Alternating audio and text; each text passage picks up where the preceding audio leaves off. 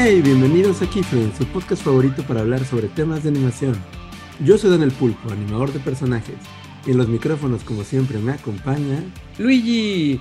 Hola a todos, bienvenidos a un nuevo episodio de Keyfriends. Yo soy guionista y director. Uh, y el día de hoy estamos con una de nuestras invitadas de cabecera que a todo mundo le encanta y le fascina. Oh, ¿quién será? No sé. No tengo idea. Pues presentémosla. Con ustedes la visionaria, La colorida. la TikToker. Gloria Félix. Hola, Gloria. Hola, muchas gracias por invitarme de nuevo ya. Ya se Es- extrañaba la Esto ya es tu casa. Tú ya, Ay, tú ya sabes dónde están las, las- los vasos, tú ya sabes dónde están los cubiertos padres, tú ya te sirves solita. Ya soy Juan por su casa. Sí. Tú ya abres el refri, o sea, entras aquí, Friends, y ya de que, ay, ya no, no, ¿dónde está la leche? No, tú ya la Les agarras. quito la comida, Sí. me duermo en su cama. Pero sí. ¿Qué tal, Glory? ¿Cómo has estado? ¿Cómo te tratan estos meses del, del año? Ay, no sé, se está yendo bien rápido y siento como que sigo esperando acomodarme. Digo, de, ay, pues va empezando el año, ¿no? Y, y en lo que se calman las cosas, pero no, y la vida que viene y yo me voy. Oh, muy- empezamos profundos. No. Sabiduría acaba. Sí, sí. Pero sí, creo que también me siento muy identificado con eso y también nos sentimos identificados en Keyfriends en general, porque Mm. sentimos que el año ha volado, o sea, Ha volado. y Mm. obviamente ustedes sabrán que solamente hay un episodio que ha salido de Keyfriends hasta el día de Este hoy. año. Pues hemos hecho un ahí episodio unas muy bueno, otras ¿eh? Sí, Ah, Muy informativo. muy informativo con nuestros Ujú. Mucha amiguites, coproducción. amiguites de Sí. hitos animados, pero pues Saludos a los hitos. También estuvimos desarrollando, bueno, este, ayudando a producir un curso de historias de la animación, que también tú nos acompañaste por ahí. Buenísimo. Saludos a Samu y a todos nuestros compañeritos. Sí, un saludo especial a todos este, por allá, y la verdad es que estuvo muy padre. Estuvo súper Sí. padre, pues sí, como que ha habido cosas nuevas y no nos ha dado la vida para poder hacer otro episodio, pero ya estamos aquí. Aquí, Las estrellas se eh, alinean. sí, aquí está el equipo base, el Uh. equipo base Keyfriends para todo. Y pues bueno, el día de hoy, ¿qué creen? Pues vamos a platicar de, pues este episodio es muy platiquita, ¿no? Es algo aquí casualón, tranqui. Servir el té. servir el té. Y pues bueno, vamos a empezar porque el episodio de hoy es nuestro primer trabajo en la industria. Así es, nuestro primer trabajo en la industria. Entonces, en este episodio vamos a platicar casualmente sobre las primeras experiencias laborales, que pues pueden ser muy abrumadoras, o sea, te puede invadir la duda de lo haré bien, estoy lo suficientemente preparado, sobreviviré con el sueldo que me van a dar. Entonces, en este episodio vamos a platicar un poco de todo eso, o sea, como los primeros acercamientos que tuvimos nosotros, laborales, en animación, en cine, en ilustración, Pues sí, comenzamos, pues vamos abriendo primeros trabajos. No sé si ustedes, ah, no, no es cierto. Vamos a empezar con una reflexión más bonita que Luis nos tiene aquí preparada. Qué No emoción. la pelotita. Eh, Pues sí, a ver, todos cierren los ojos. Vamos a imaginarnos que somos niños, estamos corriendo por el prado, todavía no tenemos smartphones, todavía no hay tanto rollo, tanto lío, no tenemos que hacer nuestros impuestos. estás recién bañado, tu mamá te va a servir unas quesadillas para cenar y estás viendo la caricatura de las 8, así de que, no sé, Rocket Power. Pokémon. Pokémon, Ginger, como que pasaban llamas en la noche esas, ¿no? Así es, entonces estamos viendo Rocket Power y decimos pues, mm, ¿qué va a ser de mi vida? ¿Me voy a dedicar profesionalmente al skate? ¿O voy a animar profesionales del skate? ¿Cuál es mi sueño? ¿Qué es lo que voy a hacer? Pues bueno, esta reflexión es, ¿qué queríamos ser cuando éramos niños? ¿Tien- ¿Tienes alguna respuesta a eso, Glory? Cuando estabas chiquita, ¿te imaginabas esto? No, yo no sé, como que solo veía las películas, caricaturas y las ah, películas animadas como algo muy mágico que, sí, magia, que quién sabe quién hacía, no, seguramente lo hacía gente que sabía hacer magia. Y yo estaba muy como que, eh, muy clavada con que mis papás eran mis héroes y que yo quería hacer lo que eran mis papás, que mi papá es doctor y mi mamá es ingeniera pero mi mamá se retiró cuando yo eh, estaba chiquita para cuidarnos, entonces empezó a dedicar como a, ayudarle a mi papá porque tiene una clínica chiquita. Y yo creía que mi mamá había sido ingeniera y que ahora era doctora. Y yo decía, yo de grande quiero ser como mi mamá, ingeniera y luego doctora. Y creía que eso se podía fácilmente y que, y, y ya, y nunca me imaginé que nada, sí, ser nada de esto, pero sí me gustaba un montón dibujar. Y ya un poco más grande, eh, pues sí, ser doctora, porque mi papá era doctor y era como que lo que se veía más lógico, ¿no? Nunca se me cruzó por la mente hacer nada de dibujar ni nada de eso, hasta ya más grande. Órale. Gloria doctora estaría ahí. Este, Imagínate. Y se me hace loco porque varios de nuestros compañeros en animación, muchos creían que iban a ser doctores. Pero luego ahí llegas ahí al área de biológicas y dices, no, muchos, sí. mucho desmadre. Te desmayas. ¿Y tú, Luigi, tenías alguna profesión en mente cuando eras niño? Yo, o sea, tuve algunas como random, de esas que tienes de que si veía algo padre de cocina, quería cocinar. Oh. y ahora, bueno, quedé payasa porque sé hacer como tres cosas, pero estoy aprendiendo más. Pero, por ejemplo, luego veía un show de médicos y también de que, ay, qué padre ser médico y así operar. Exacto. Pero, o sea, me acuerdo mucho de que una vez cuando mi papá me llevó al cine, eh, pues a mí me encantó, obviamente, desde, desde mi primera experiencia en el cine. Eh, una de las primeras pelis que vi fue la de Anastasia, me acuerdo. Quería ser Anastasia. Y quería ser Anastasia. Entonces... yo, quería ser Bartok o Poca. Yo quería ser Rasputin. No, no es cierto. qué fuerte revelación. y entonces este, le pregunté a mi papá así como de, pues, ¿cómo se hace esto? y me platicó que existían los directores y este oh. Y como me platicó un poquito de cómo se, o sea, como a grandes rasgos cómo se hacían las películas. Y me acuerdo que ahí le dije así, ah, yo quiero ser director de cine y hacer películas y así. Y pues bueno, a partir de ahí como que se fue moldeando porque vas aprendiendo que pues no solo existe el director, existen un montón de personas eh, que trabajan en una producción, este sea live action o sea de animación. Y pues ahí se fue moldeando y me fui como encaminando a, los roles que más me gustaban. Ya. ¿Cuándo te diste cuenta que había más cosas aparte de ser solo director? Mm, no sé, creo que fue más o menos cuando estaba en secundaria. Empecé a mm. ver como muchísimas películas, o sea que ya... Y viendo los créditos. Ajá y ya veía los créditos y ya empezaba como a leer cosas o a ver videos o detrás de cámaras y así. Entonces ahí fue cuando me empecé a dar cuenta de que había un montón de personas que, que, trabajaban en cine y pues que había un montón de caminos también. Y luego ya, o sea, como tal cual de, de un proyecto animado fue, sabía algunas cosas, pero realmente fue hasta la carrera que supe que existía, por ejemplo, layout. No sabía que existía layout. Este, y pues distintas así, compositing y así. O sea, como que eso ya lo fui aprendiendo dentro de la carrera. Y, y pues fue padre porque, digo, como que yo desde chiquito, en cierta forma, escribía mis historias porque hacía como mis cómics. Este... Ah, yo también hacía cómics, qué Sí, yo hacía cómics de la escuela y de mis maestros y así. ¿Y tú, Daniel Pulpo? Ah, ah, wow. Este, yo, yo no, yo no pensaba también como Glory, no, no se me había ocurrido en la cabeza, pero de chiquito siempre quise ser arquitecto, no, arquitecto no, arqueólogo. Oh, me llamaba muchísimo la atención la arqueología, porque yo creía que era como la momia, que iba a tener aventuras y así. Qué como que tenía una fijación Indiana Jones. mucho por Egipto y por Indiana Jones y así, como que me llamaba mucho la atención.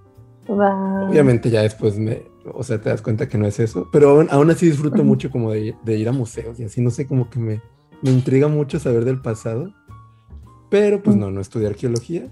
Este, y creo que ya después cuando estaba como igual secundaria prepa, pues los videojuegos era super gamer, mucho más que ahora, y realmente me incliné porque quería hacer videojuegos y al final pues fue que entré animación y pues ya, así poco a poco. Pero yo que yo arqueólogo. Sí. Qué loco. sí. Sí, y pues bueno, ahora que sabemos que, solamente Luigi, que desde pequeño quería, quería hacer lo que hace ahora, pues no sé cuáles fueron sus primeros trabajos. ¿Tuvieron algún trabajo antes de realmente estar en el ámbito creativo? Y que con el creativo me refiero pues a, a esta industria, ¿no? Pero... Ay, yo fui muy, muy mimada por mis papás y siempre era de, no, concéntrate en los estudios, no, no vayas a andarte distrayendo con trabajo, nosotros te podemos apoyar, tú échale ganas. Y yo, bueno, bien atenida, pero creo que a lo mejor hubiera estado bien tener algún trabajito por ahí para aprender más como de cómo ser responsable con el dinero y esas cosas, pero, pero qué bueno que, que me apoyaron mucho. Yo creo que el primer, bueno, no sé si cuente, pero y tú también lo tuviste, eh, de que trabajar, bueno, del servicio profesional o social en el Museo de Arte de Zapopan. Ah, creo que eso fue de los primeros como trabajitos que tuve, que era ir nada más a, a cuidar que la gente no anduviera tocando las piezas en el museo y aprender un poquito de las exhibiciones que había y explicar. Mm y a ser como host o hostess de, de ahí del más. Eso te estaba muy padre. a ti, ¿no? Sí, estaba padre. Y, pero, sí. sí. digo, no eras arqueólogo, pero ah, estabas y no en un nos museo. Pagaban, era servicio, pero estaba, estaba padre y pues ibas, tenías que ir cierto tiempo durante varias semanas. Sí, como cumplir, cumplir una cuota de horario y así. Ajá. Sí, de la responsabilidad. Y de hecho, otro de los pocos trabajos que he tenido con contrato de largo, de, de, no freelance. Eh, también fue ser character performer en Disney World. Ah, es verdad. Que como con el oh. intercambio del el International College Program se llama, te llevan por un verano o por un año o algo así y ya tú pones como qué roles te gustaría, puedes vender cosas o puedes ser de los que limpian el parque o así y yo puse que quería ser de los que se disfrazan de los personajes y ya me fui tres meses allá. qué padre, ¿qué personaje fuiste? Fui amiga, como nos como les hacen decirles, nos hacen decirles, de Chip y Dale y de Phineas y Ferb y de... Oh. Estuvo bien padre ser de Phineas y Ferb porque después conocí a Swampy, a uno de los creadores. Y estuvo chido decirle, ay, yo me disfrazaba de tus personajes. Y, ay, qué padre. Y nos tomamos una foto y hice la pose que hacía cuando era Phineas Ay, no sabía que había sido Phineas y qué cool. Sí, sí, y también Handy Manny, oh. que era un personaje, no sé si ven Disney. Es de preescolar, sí. sí. ¿De qué, y el conejo blanco y varios. Se llama ah, Handy Manny. Así se llama es, un señor, es un señor latino. Es como un Bob el constructor. Eh. ajá, es como un Bob el constructor latino.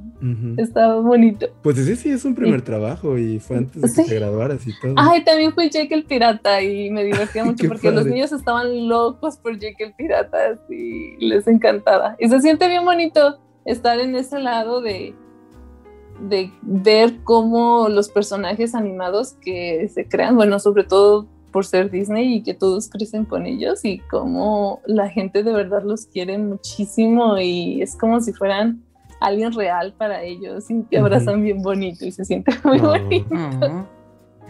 Sí, y ya pues creo que esos fueron los, Qué los primeras cositas que hice. Creo que yo también como tú, no, ahora sí que tuve, tuve el privilegio de que me apoyaran mucho, pero cuando estuve de intercambio, tuve que trabajar como para poder mm. moverme más. En, Mordor. ajá, este. y estuve como ahí, o sea, estuvo muy curioso porque realmente la, o sea, la necesidad en ese momento fue la que me hizo como buscar el trabajo. Y estuve tomando como fotos de estudio en un, como en una tienda de regalos. Este, ah, qué En Nueva Zelanda. no sabía. Sí, estuvo padre, era literal tomar fotos y editarlas en Photoshop, como recortarles el fondo y limpiarlas pero pagaban bien. Yo dije, esto está padre porque se siente bien ganar dinero, la verdad. O sea, como las primeras veces que ganas, es como puedo capitalizar, esto es muy capitalista, pero es como puedo capitalizar esta habilidad de solo limpiar fotos en Photoshop. y, qué hiciste con tus primeros suelos? ¿Sí lo usaste para cosas ah, lo usé para, o te compraste bueno. chucherías? Seguramente sí me compré chucherías. Yo, sí me compré así como los álbumes, los discos de música que quería y unos audífonos y Blu-ray. No, pero pues como estaba de intercambio lo usé después para viajar un poco por, Nueva Zelanda. está súper bien Como parte de, sí. Y así, pero creo que me gustó ganar dinero por primera vez. ¿Y tú, Luigi? ¿Cuál fue tu...? Yo afortunadamente también tuve el apoyo de mis papás y mi primer trabajo fue más como, ya ven que los, los veranos del TEC eran como eternos, o sea, eran un buen de meses. Entonces me metí a trabajar en el café de una amiga de mesero. y luego era padre las noches en que recibías muy buena propina. Como que mm. marcaban muy, muy diferente tu final de día. Era como, yay. Y luego los días en que no iba casi gente al café, era como más lame. Pero pues te divertías con tus compañeritos y así echabas ahí un poco el té. Ah. Entonces, eso es pues, más padre, cambia muchísimo, perdón, cuando te llevas bien con tus compañeritos, ¿no? Eso hace un trabajo completamente. Sí, totalmente. Y pues sí, esa fue la primera. Y en, en, el caso mío de la carrera, no tuvimos como servicio profesional, pero en el servicio becario pude hacer este, algunas cositas de que estuvimos en algo llamado Guanasol, que era grabar videos educativos entonces, o sea, fue chistoso porque eran de matemáticas y de física. Y, híjole, yo ya no me acordaba casi de nada. O sea, fue fui humanidades, fue como de qué es esto, esto ni lo aprendí yo. Entonces era como aprenderlo primero y luego explicarlo eh, y grabarlo así. Entonces, pues estaba padre. Muy bien, pues ahora saltemos a la primera experiencia que tuvimos. ¿Cuál fue la primera? Uh. o bueno, en, en el área de cine o producción. Ajá. Ah, así la primera vez que, te pagaron por algo así creativo que hiciste. si no cuentan las comisiones que sí en Gaia Online, que vendía mis dibujitos por oro. Pero es que era puro oro. Ah. comprabas items con eso. siento que no cuentan. Los vendía muy baratos. bueno, tal vez sí cuenta. Y si la gente lo hace, está muy respetable y, y así, pero sí. Ah, pero la primera creo que fue hacer escenarios en Vete a la Verge. y sí, llevaba unos meses que me había graduado y coincidió que pues conozco al que hace storyboards en Vete a la Verge y, estaba como que ya más pesado el trabajo porque él hacía los storyboards y, y los escenarios. Y, me dijo de, ah, pues si estás buscando trabajo, si te gusta, ah, podrías, le podría decir a Tarkar que, que te interesa hacer escenarios y ya me enseñó más o menos cómo los hacía en Flash porque como que uno siente que terminando la carrera vas a ver hacer las cosas que necesitas para el trabajo, ¿no? Pero no. Eh, no, en el trabajo aprendes, solo como que en la carrera te dan los fundamentos para que se te haga un poco más fácil aprenderlo en el trabajo, pero en el trabajo es donde realmente aprendes a hacerlo. Y, y, ya, y este, eh, ha sido muy padre, sigo trabajando con ellos y está bien a gusto porque dan mucha libertad, los horarios son bastante flexibles, es un equipo pequeño y pues está como que las este, decisiones que como que son muy abiertos a tomar, a, a, recibir eh, las ideas que se te ocurren a ti también. Está, es muy bonito el equipo ahí. Pero creo que al inicio sí, sí batallaba un poquito de que, de, ay, no sé si está bien hecho, no sé si, mm. si vaya a servir. ¿Entraste con miedito o cómo fue, cómo fue tu experiencia? Sí, yo creo que sí, con miedito. Pues de no haber tenido nunca un trabajo a, a trabajar en esta serie web, que pues en ese momento también ya era muy, pues muy, muy popular. Sí. Sí, sí, era, pues sí, y, yo conocí Vete la Verge cuando estaba en, la carrera, yo no lo mm. había visto antes, y me da, se me hace bien padre porque en una clase que se llamaba Fundamentos del Diseño, creo, teníamos que hacer un video en Flash y me acuerdo que la referencia que nos llevó un amigo en el equipo, nuestro amigo Mar, saludos. Saluditos. Era vete a la verge y dijo de yo quiero hacer que el personaje corra así como Darkar. Y yo de ah, qué chistoso. Y empezamos a ver varios videos de vete a la verge y nunca me hubiera imaginado que iba a trabajar con ellos. Luego tú ahí haciendo todos los escenarios. Sí, sí, el equipo ha ido creciendo y está, está muy padre. Pero mm, batallaba, pues este con ellos siempre ha sido remoto. Nunca, nunca llegué a trabajar en el estudio. Antes sí tenían un estudio grande donde todos tenían así su cintic y súper a gusto, pero después poco a poco fue como de, ah, mejor cada quien va a trabajar remotamente. Y esto eh, es muy cómodo ahora. viendo sobre todo ahora con la pandemia, se sabe que es muy conveniente poder trabajar de lejos, pero al mismo tiempo como que es eh, tienes que estar como que súper al tiro de la comunicación, ¿no? De decir, de, ay, este, pues si te estás atrasando, si necesitas algo, tienes que estar muy al pendiente de, de comunicarte. Y a veces batallo con eso un poquito. Cada día es un aprendizaje. Sí. Y ya, pues eh, eh, ha sido muy padre. Eh, es como un trabajo casi como de medio tiempo porque no es tan, tan constante y cómo van saliendo los episodios, pero está muy a gusto porque al mismo tiempo que hago Betty la Verge puedo estar haciendo otras cosas. Claro. Sí. Pero bien. ¿Y tú? Yay. Pues yo, mm, mi primer primer trabajo fue, yo empecé a trabajar en live action. O sea, fue chistoso porque, bueno, me ah. gradué de, animación y, me tomó añísimos trabajar en un proyecto de animación. Eh, pero mis primeros proyectos fueron de live action, de que recuerdo el primer video que hice, creo que estaba en último semestre, de que ya a punto de graduarme y fue un freelance de un, o sea, como un video de graduación de una maestría. Eh, entonces fue algo chiquito, pero estuvo padre. Y a partir de ahí, luego hice, o sea, empecé como a hacer ese tipo de freelance de, producción de video.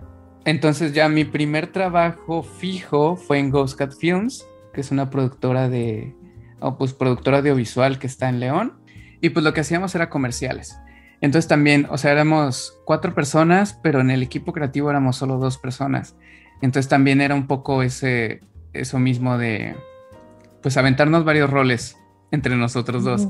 Entonces a veces Cristóbal, eh, pues la mayoría de las veces Cristóbal dirigía, lo producíamos los dos y, y, dependía, a veces editaba él, a veces editaba yo, a veces nos rolábamos, este, hubo algunos comerciales que sí dirigí yo eh, y pues Cristóbal los producía.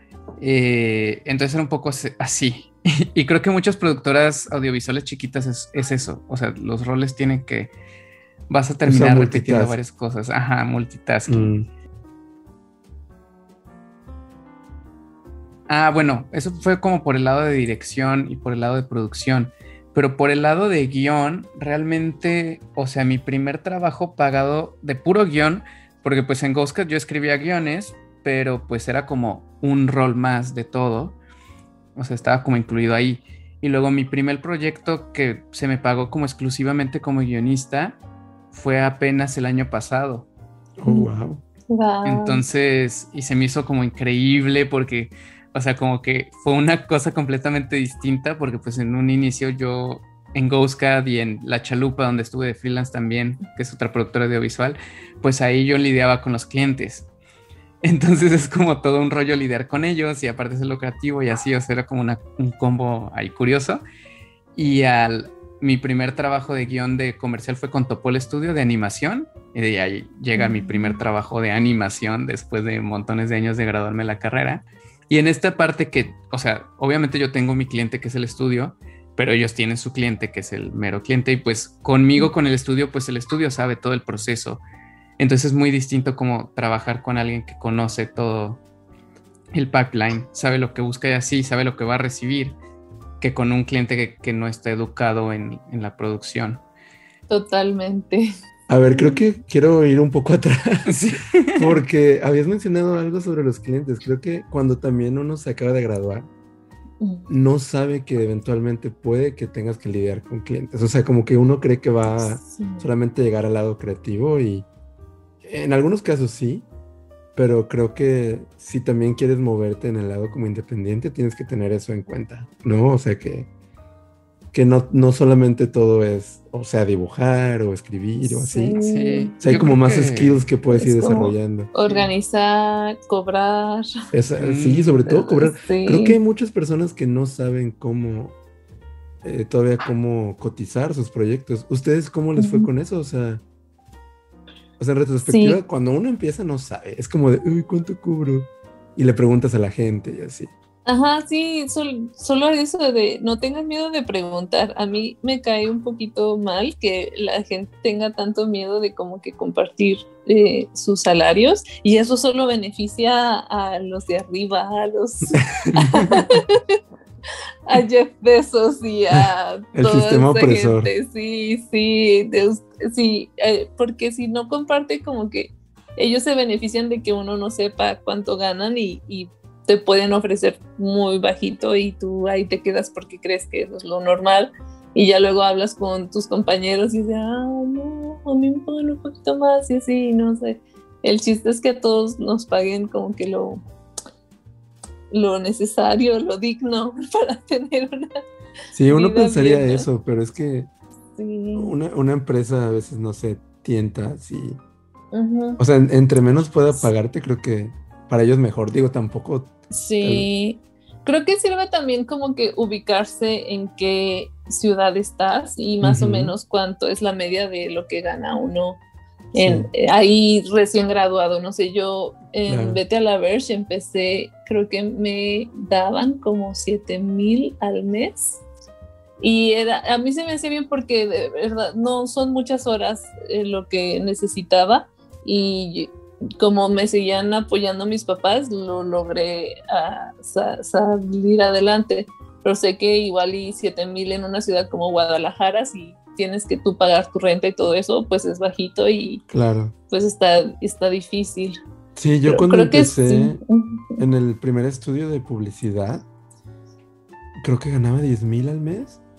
Pero pues también vivía con mis hermanos y compartíamos gastos de así. Entonces, pues, como que sí es todo un rollo pues tú mismo pagarte todo.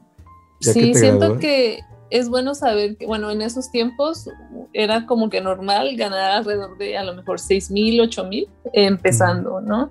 Y ya luego, si ibas subiendo, pues pedías un poco más o conforme va pasando el tiempo, ya puedes ir pidiendo más o si cambias de empresa.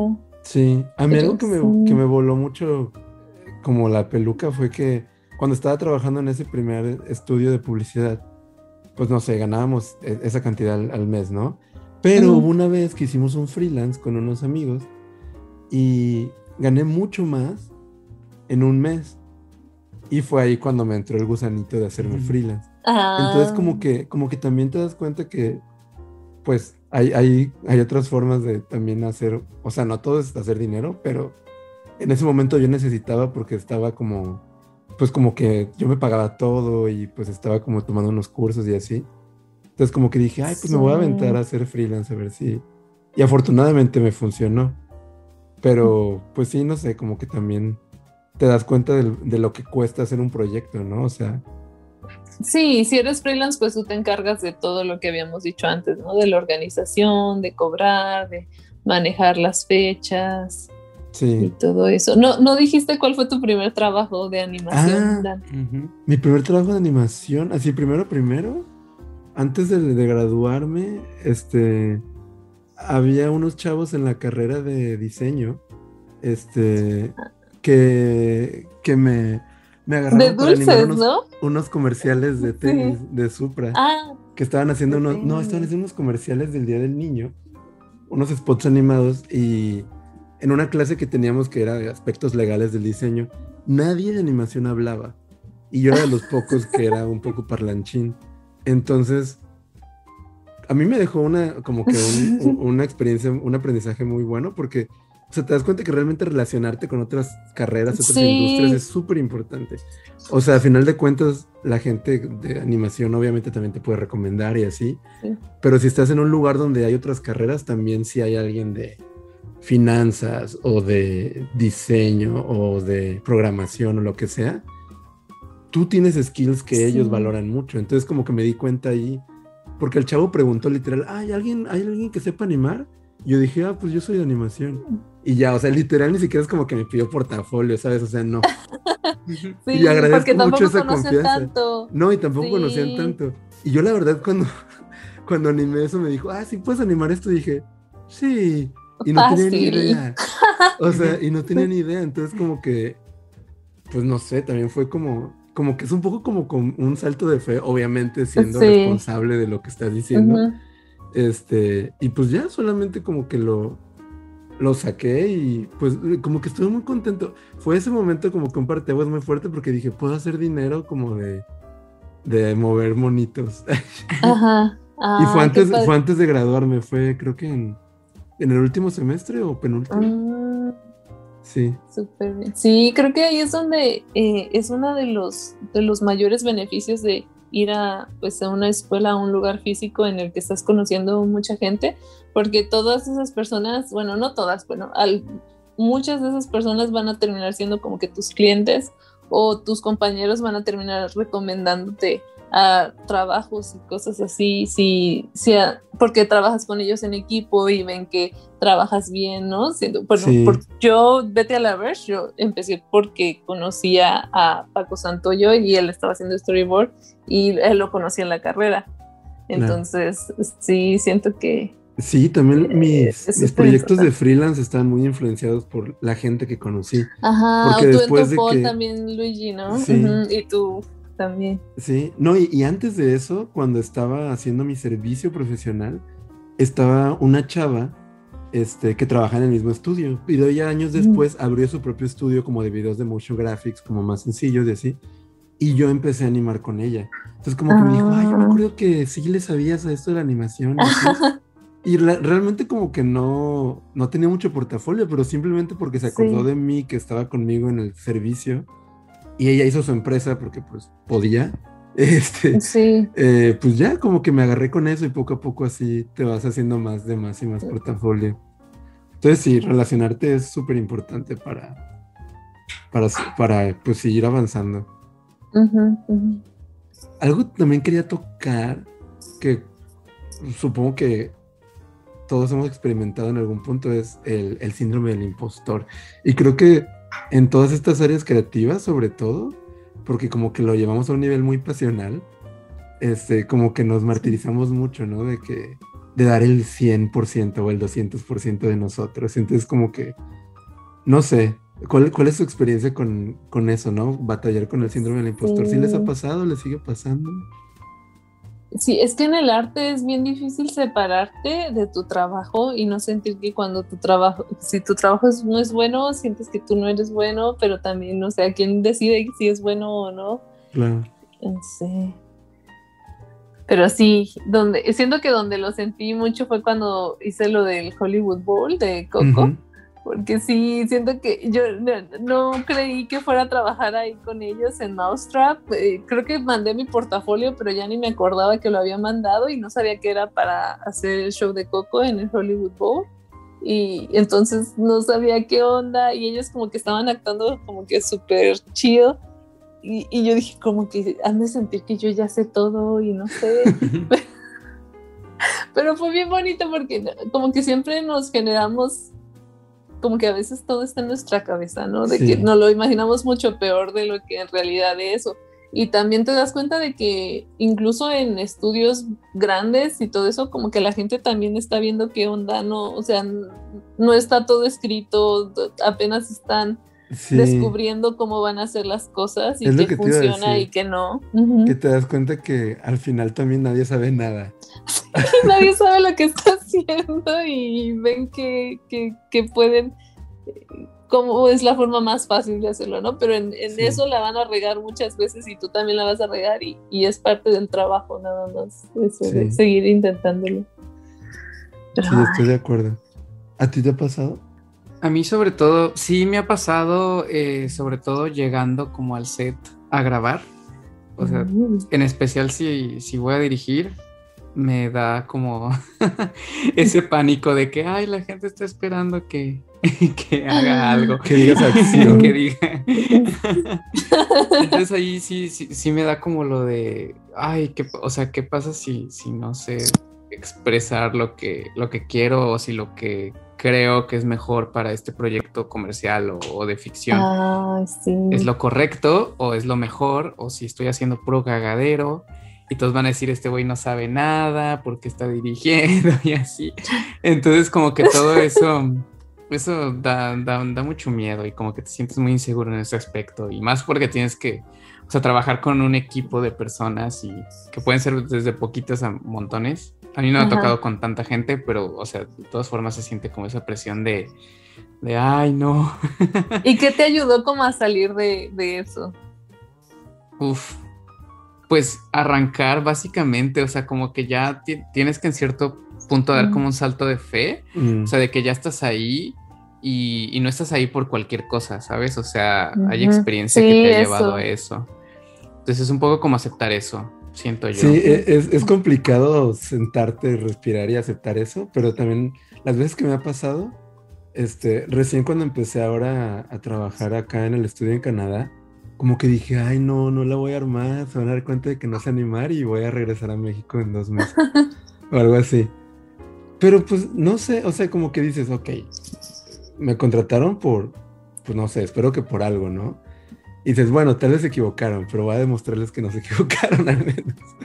Este, entonces como que sí, es, es como dar un poquito de salto de fe y pues saber que, pues no sé, que tienes también como o sea, si ya, si no es el primer trabajo, este, y ya es el segundo, o vas avanzando poco a poco, como que se, se vuelve un poco más fácil, pero al mismo tiempo no, porque también sientes que hay nuevas responsabilidades, ¿no? Como que entre más vas saltando, también se puede, no sé, después de que diriges un equipo o que tienes que tomar más decisiones creativas que pueden afectar otras cosas, también te pueden dar como esos pánicos de, ¿estoy tomando las decisiones correctas?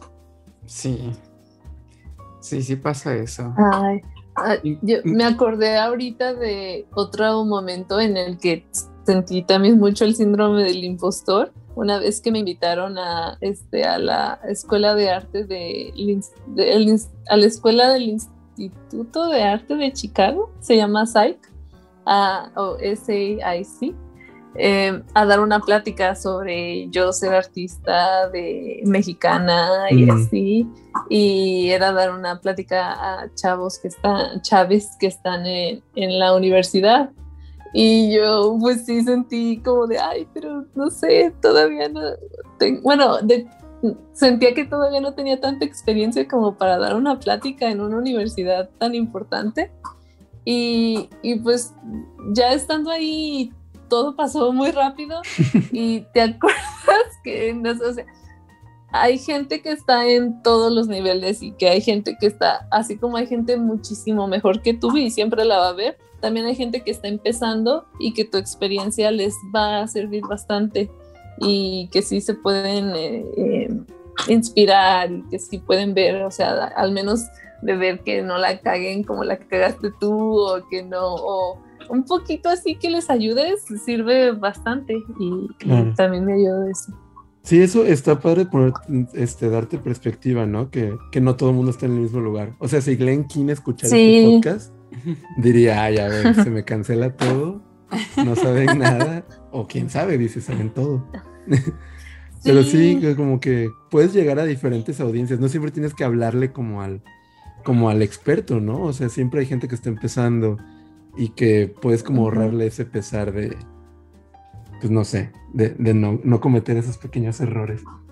Sí, y también como que uno, o sea, somos artistas y somos, este, trabajamos en la industria creativa, pero al mismo tiempo todas nuestras experiencias de vida nutren cómo somos como artistas, ¿no? Y, y, eso también nos hace tener un punto de vista que, que no cualquiera puede tener y todos somos como que únicos y, puede que algo que digamos inspire a otra persona y no sé, se hace como una cadenita. Padre. Ay, qué bonito. sí. Ah, pues sí, creo que es cuestión de solamente esos saltos de fe y pues creo que es inevitable, o sea, inevitable que te ataque el, el síndrome del impostor. Sí. Y, en cualquier momento, porque yo, yo tenía rato que no le había sentido, pero son como curvas. Entonces de repente tú llegas a un, a un momento en el que ya estás como en tu zona de confort. Por ejemplo, ahorita yo me siento ya en mi zona de confort.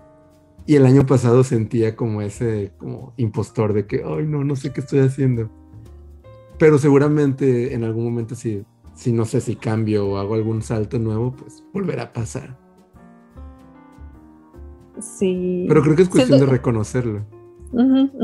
También la terapia sirve mucho, creo. Sí, eso sí. hablar, porque sí, o sea, si todos tenemos ese miedo de no dar el ancho y todo eso, y es recordar, bueno, si te están hablando a ti, es porque ya están viendo que tú eres un profesional y que sabes lo que haces y, y confiar, como que confiar más en ti mismo. Tenía un maestro que siempre nos decía, para hacer buenas pinturas siempre tienen que creer que son mejores artistas de lo que, de lo que creen que son. Así, aunque ah, no te lo creas, como fake it till you make it. Sí. Y, y, ya, porque eso va a ayudar a que te salga un poco mejor. Es como de si estás como que todo nerviosito, te caes de la bici. Pero si estás un poquito más confiado, pues ya el, lo que decían, como el momentum, hace que, que sigas yendo. Sí, y tú solito vas agarrando confianza de que, ah, esto me salió bien, creo que puedo seguir tomando más decisiones y poco a poco te vas dando vuelo. Y también hablando con amigos, ¿no? Está bien chistoso que todos lo sentimos. Sí. sí. No, y estoy seguro que seguro, o sea, seguro tu supervisor, la persona que está arriba de ti también lo ha de haber sentido, ¿no? O, lo está sintiendo quizás. Sí, también expresar eso, o sea, con gente, con tu gente de confianza, tu círculo, eso es muy bueno, o sea, eso también te ayuda como a, al menos a externar y sacar ese miedo de ti y poder platicar del tema con alguien más. E igual si, si lo que te está haciendo sentir ese síndrome de impostores son dudas sobre tu trabajo, dudas sobre este rol nuevo en el que estás, también preguntar. O sea, preguntar a alguien que ha estado ahí antes que tú, o uno de tus compañeros, o alguien que, o uno de tus superiores. O sea, creo que es mejor a, a solo sufrir en silencio. y eso también te puede dar como la seguridad de saber dónde estás parado, de, de que, ah, ok. O sea, resolver tus dudas ayuda mucho, por más pequeñas que sean. Sí, no me acuerdo si ya lo había mencionado en otro eh, podcast con ustedes, pero un señor que trabaja en Disney de, de background, ah, de hecho ya creo que es art director de, de, un show, eh, una vez le estaba preguntando como que consejos para, para trabajar así de layout allá en Disney y me dijo que, no, yo le dije que me daba miedo hacer muchas preguntas y el de no, entre más preguntas hagas, más profesional te ves porque se, ellos o tus jefes van a notar que te lo estás tomando en serio y que como que sabes qué preguntar y todo eso. Siempre es mejor hacer todas las preguntas que tengan, no se van a ver tontos. Sí, a veces uno dice, ay no, ¿qué tal si, si piensan que no sé hacer esto? Pero siento que ya estás como cuando ya estás dentro de alguna producción o lo que sea, es más valor, o sea, te, se valora más preguntar en el momento adecuado que a que ya llega un punto en el que ya explotó algo y no lo sabes hacer o así y no lo sabes manejar. Entonces sí, es mucho mejor eso. O sea, como de que, oye, ¿esto está bien así o cómo lo hacen aquí? Ok, se realiza. Y así. Sí, eso es muy cierto. Pues sí, es como muy fake it till you make it. Y pues sí, no todo es tampoco como tener los mejores skills artísticos, ¿no? O sea, hay como también otras, otras habilidades que se pueden desarrollar para ser un buen profesional. Eh, no sé ustedes qué habilidades valoren mucho, que dirían, ok, me hubiera gustado saber más de esto, quizás antes de empezar a trabajar. Creo que, bueno, yo sentía que ya lo sabía, pero definitivamente como que el manejo del tiempo, de eh, tratar de siempre entregar las, la fecha de entrega y si por algo vez siempre estar comunicándote, eh, no, no puedo entregar, pero con tiempo, ¿no? Para, para ver cómo se puede organizar y, y mejorar la situación y no es no quedarte así como de ay no ya la regué e ignorar todo y hacer que nada está pasando. Creo que eso es muy contraproducente todo en llamas. Hacer sí eso manejo de tiempo y comunicación. Mm. tienes alguna creo que aprender a trabajar en equipo es súper importante. O sea sobre todo en nuestros medios de de animación y de cine o sea, tienes que aprender a lidiar con muchos tipos distintos de personas, eh, a delegar trabajo, a, tener superiores, a tener gente que, está esperando tus, también tus indicaciones. O sea, todo ese tipo de, lidiar con gente, de, comunicarte con ellos. y de, o sea, de, entender los roles y, colaborar con distintos roles, creo que eso es súper crucial en, en nuestras áreas. Pedir ayuda, ¿no? Ahorita que dijiste lo de delegar, siento que a veces como que queremos hacer todo nosotros solitos y a veces sí podemos decir, oye, ahorita no puedo, esto se me está complicando y, es mejor decirlo. Sí, sí, es mejor. Y delegar también, o sea, implica muchas cosas porque hay, hay, hay personas que son muy perfeccionistas que no quieren soltar un proyecto a nadie en ningún área y quieren hacer como hasta el último detalle. Y eso se va haciendo muy complicado conforme avanzas. Y también, o sea, sí es una, un skill poder crear una separación entre ti y el proyecto y poder confiar en alguien más que, que entienda la visión y que pueda también agregar de su propia visión y, y que eso va a enriquecer el proyecto, no, no lo va a hacer menos. También recibir retroalimentación de, de, los art directors o del cliente, de todo. Ah, uno creería que porque es bastante fácil solo pues como tomar las críticas y, perdón, es mi perrito sacudiendo. Ah, saludos a Mochi. ¿O es nube? Sí, es Mochi. Ah. Este, y bueno, si la gente te está pagando para el proyecto, pues tienes que tratar de hacerlo para que les guste a ellos, ¿no? Y o tus jefes pues saben lo que hacen eh, probablemente uno esperaría, uno espera tomar bien la retroalimentación y no tomártelo personal. Sí, es súper importante. También saber dar retroalimentación. Creo que la comunicación, o sea, desarrollar el skill en sí de comunicación es clave. Y más si quizás aspiras a tener un puesto como de supervisor, porque sí, o sea, vas a tener que no solamente estar dibujando, animando o haciendo el arte, eh, vas a tener que hablar con la gente y hacerles saber qué necesitas. Entonces, sí he, sí he escuchado de casos que, en que por una mala comunicación, pues como que todo se, pues se puede alentar todo el proceso, ¿no? Entonces, eso es esencial. No sale. Sí. Sí, hay veces que las cosas se traban por no tener claridad. se arma como un ciclo ahí de dolor. Aunque tengas a los artistas más talentosos del mundo, eh, pues si no te organizas bien. Sí, no, y si no sabes tú también qué es lo que quieres y no se lo sabes expresar también, o sabes lo que quieres y no se lo sabes expresar al equipo, pues no van a hacer lo que, lo que tú quieres que hagan. Entonces sí, hay que, hay que saber expresar lo que queremos y también las formas correctas de hacerlo, porque pues hay formas de dar retroalimentación que pueden desmotivar al equipo también. O sea, yo creo que de nuestras propias experiencias, conforme vamos subiendo, podemos aprender eso. O sea, como dar un paso atrás y decir, a ver, cuando yo estaba en este puesto, qué cosas me ayudaban a hacer mi trabajo y qué cosas me perjudicaban. Y también tú tomar eso cuando llegues a esos puestos de supervisor o de dirección. De acuerdo. Ahí totalmente de acuerdo. de acuerdo, sí, 100%. Por dos.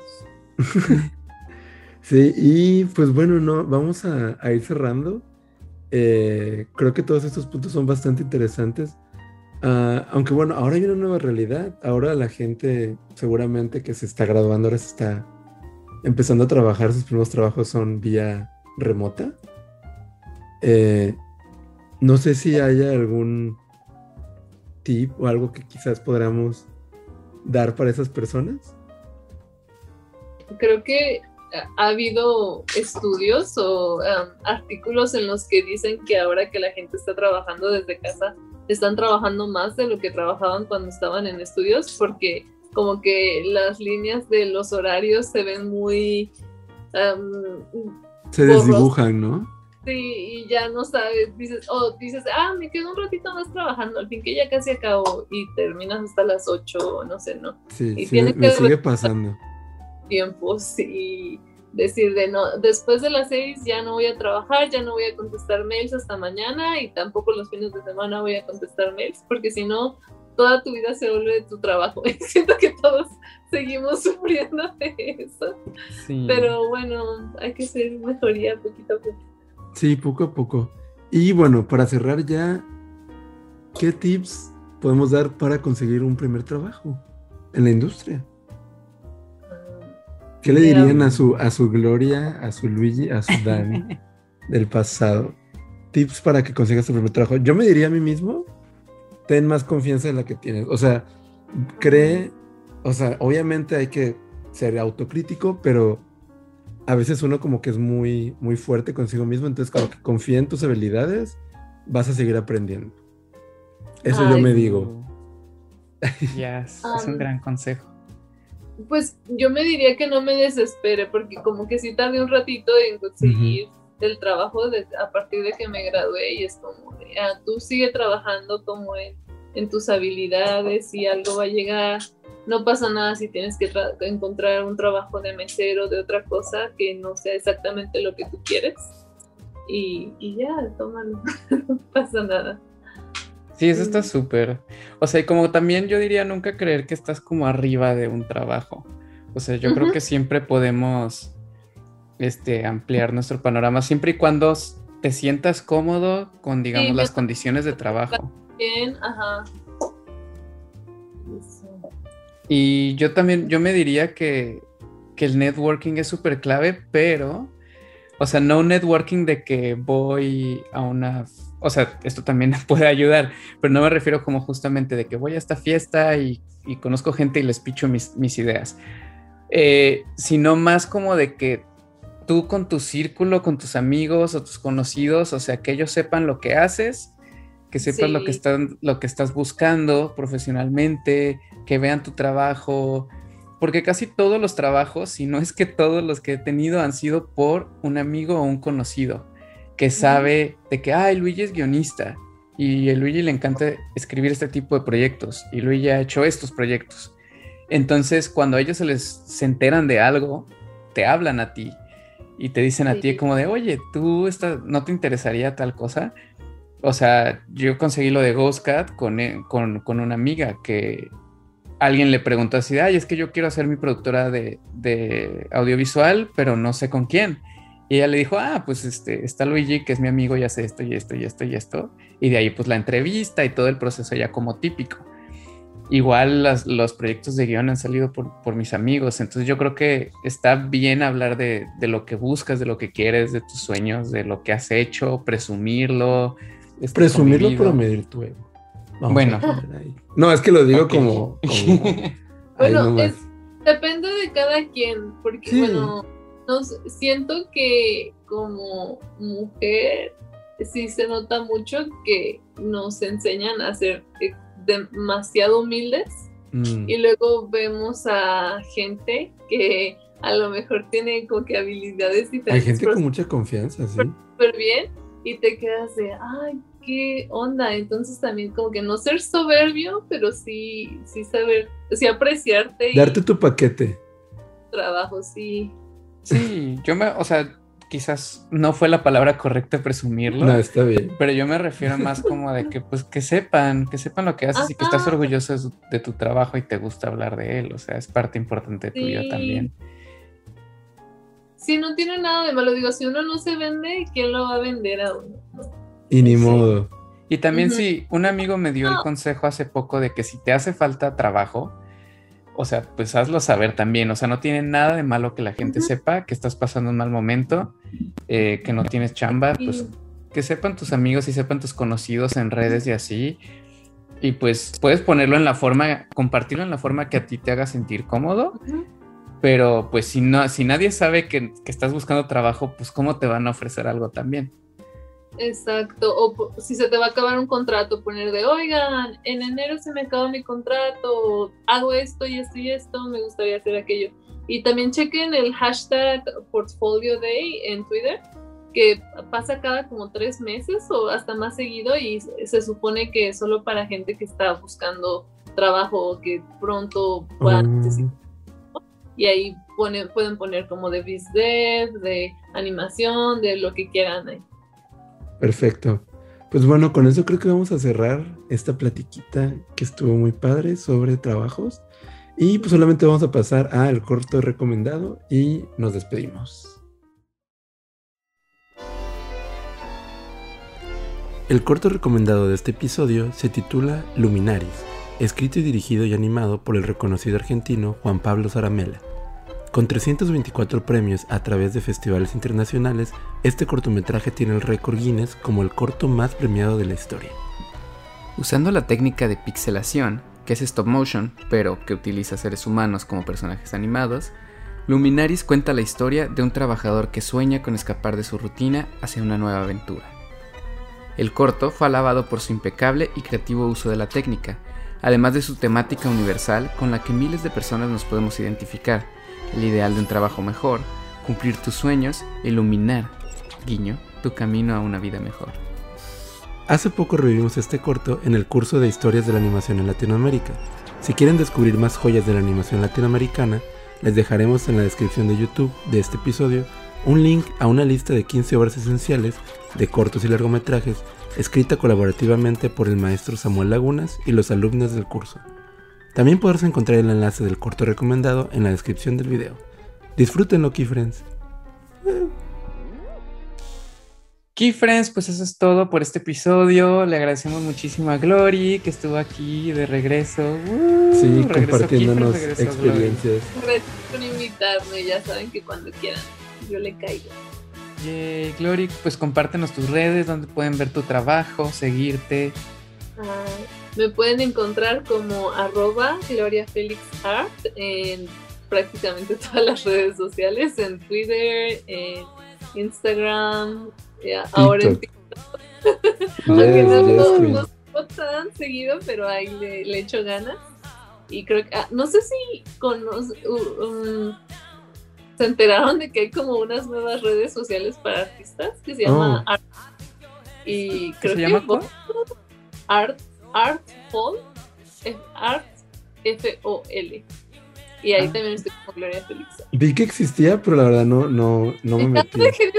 salió como hace un par de semanas y estaba yo ahí subiendo todos los días y ya se me olvidó subir. Y vi que todo el mundo tenía, así de que síganme aquí, síganme aquí. Es que está muy bonito, es como... Ay, no, yo no me entero de las nuevas redes. Padre para subir, como que tener tu portafolio organizadito y todo eso. Oh. qué padre. website gloriafelix.com, ahí también tengo. Perfecto. Gracias.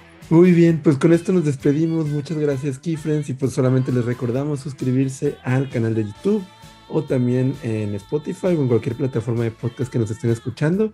Y pues no se les olvide comentarnos, comentarnos aquí eh, si nos están escuchando en YouTube, cuál fue su primer trabajo, sus primeras experiencias.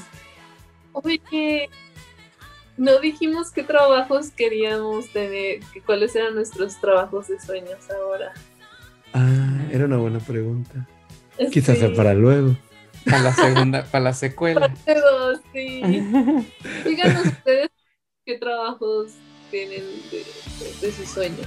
Sí, sí, sí, eso estaría lindo. Pero sí, la verdad es que siempre nos pone muy contentos leer eh, los comentarios. Y pues bueno, ya saben, denos like, manita arriba, lo que quieran. Y pues nos vemos en la próxima. Síguenos en nuestras redes de Twitter, arroba KeyFriends2019, Facebook e Instagram, KeyFriends Podcast. Y pues es todo, chicos. Y recuerden que la vida se disfruta más a 24 frames por segundo. Bye. Bye.